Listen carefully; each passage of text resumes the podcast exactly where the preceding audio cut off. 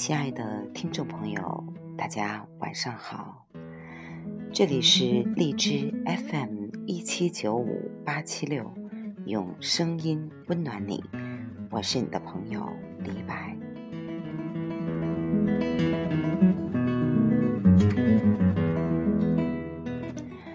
在我的枕边有一本书，这本书刚才我打开最后一页，购买日期是一九九六年。我记得那一年我在新华书店整整排了两个小时。这些年家搬了很多次，但这本书一直躺在我的枕边。这本书的名字叫《文化苦旅》，它的作者是余秋雨。二零零七年，我在新浪博客发表了一篇文章，《安静吧，余秋雨》。这篇文章是批判余秋雨的一篇文章。为什么会写这样一篇文章呢？那是一种对非常喜爱的。一个作者的失望，因为二零零七年那几年，余秋雨一直在媒体面前。那倒没什么，我喜欢文人的张扬。李白和苏轼哪一个不张扬呢？关键是余秋雨在人大会发表的一些见解，让我非常的气愤。因为作为一个文学学者的导师，他的声音会影响很多很多的人。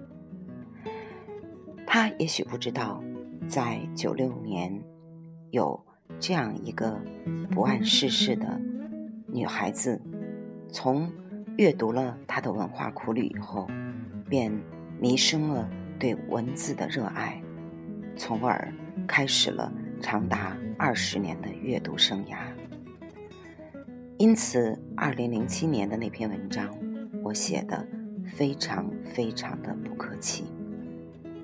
不管余秋雨先生有没有看到这篇文字，这篇文字在那一年被博导和多个社团强烈推荐，而我自己现在回想起来，仍然不后悔。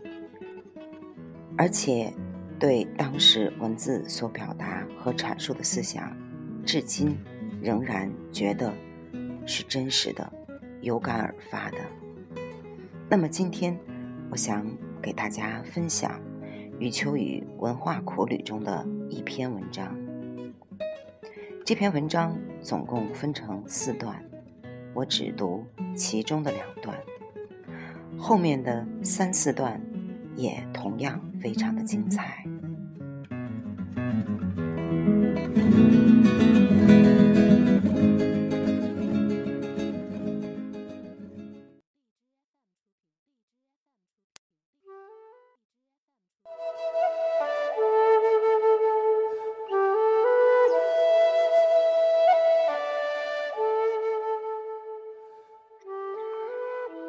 我以为。中国历史上最激动人心的工程，不是长城，而是都江堰。长城当然也非常伟大，不管孟姜女们如何痛哭流涕，站远了看，这个苦难的民族，竟用人力在野山荒漠间修了一条万里屏障。为我们生存的星球留下了一种人类意志力的骄傲。长城到了八达岭一带已经没有什么味道，而在甘肃、陕西、山西、内蒙一带，劲力的寒风在时断时续的推壁残垣间呼啸，淡淡的夕阳，荒凉的旷野。融成一气，让人全身心的投入对历史、对岁月、对民族的巨大经济中，感觉是那么的深厚。但是就在秦始皇下令修长城的数十年前，四川平原上已经完成了一个了不起的工程。它的规模从表面上看远不如长城宏大，却注定要稳稳当当的造福千年。如果说长城占据了辽阔的空间，那么它却实实在在的占据了渺远的时间。长城的社会功用早已废弛，而它至今还在为数民众输送汩汩清流。有了它，旱涝无常的四川平原成了天府之国。每当我们的民族有了重大灾难，天府之国总是沉着地提供庇护和儒养。因此，可以毫不夸张地说，它永久地灌溉了中华民族。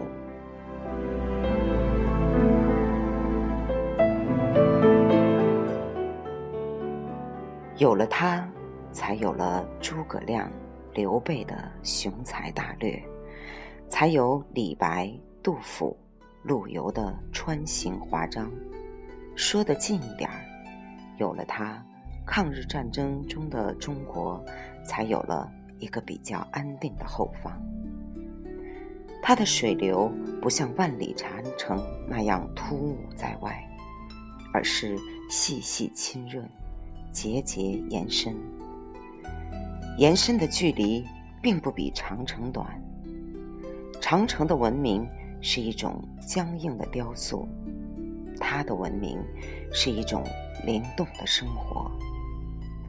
长城摆出一副老资格，等待人们的修缮，他却悲处一语，像一位绝不炫耀、毫无所求的乡间母亲，只知奉献。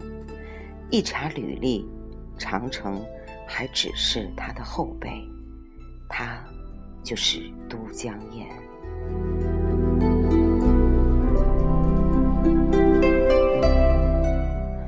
我去都江堰之前，以为它只是一个水利工程罢了，不会有太大的游览价值。连葛洲坝都去过了，它还能怎么样？只是要去青城山玩，得路过灌县县城，它就在近旁，就乘便看一眼吧。因此，在灌县下车，心绪懒懒的，脚步散散的，在街上胡逛，一心只想看青城山。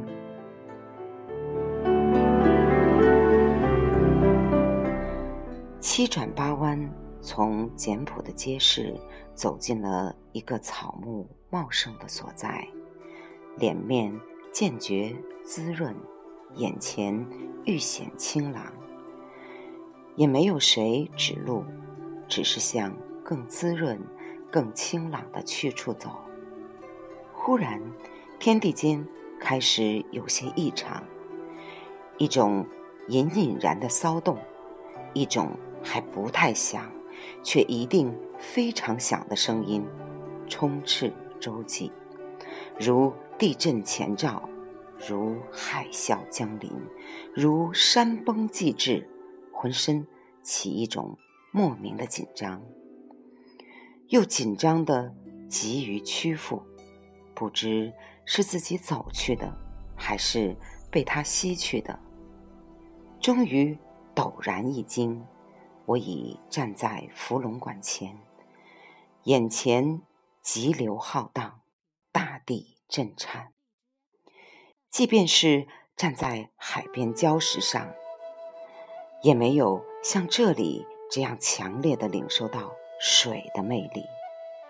海水是雍容大度的聚会，聚会的太多太深，茫茫一片，让人忘记。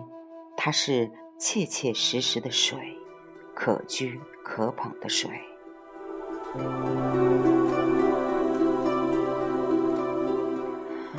这里的水不同，要说多也不算太多，但股股叠叠都精神焕发，合在一起，比赛着飞奔的力量，踊跃着喧嚣的生命。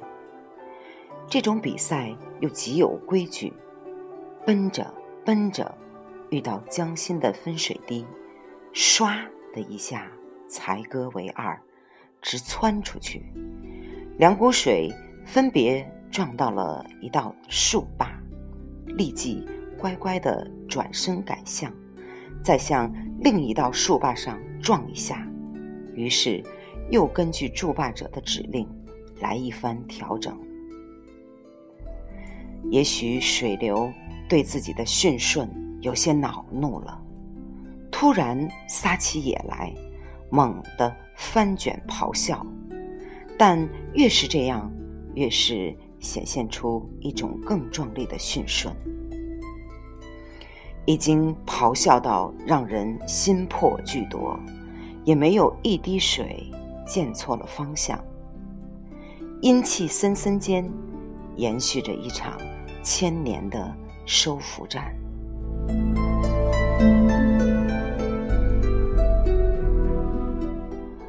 水在这里吃够了苦头，也出足了风头，就像一大波翻越各种屏障的马拉松健儿，把最强悍的生命付之于规整，付之于期盼，付之于众目睽睽。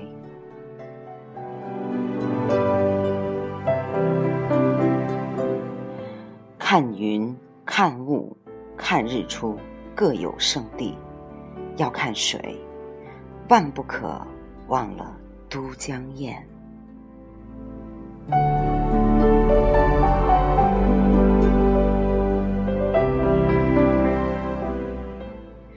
好吧，今天的阅读就到这里。感兴趣的朋友可以找到这篇文字，看这篇文字的。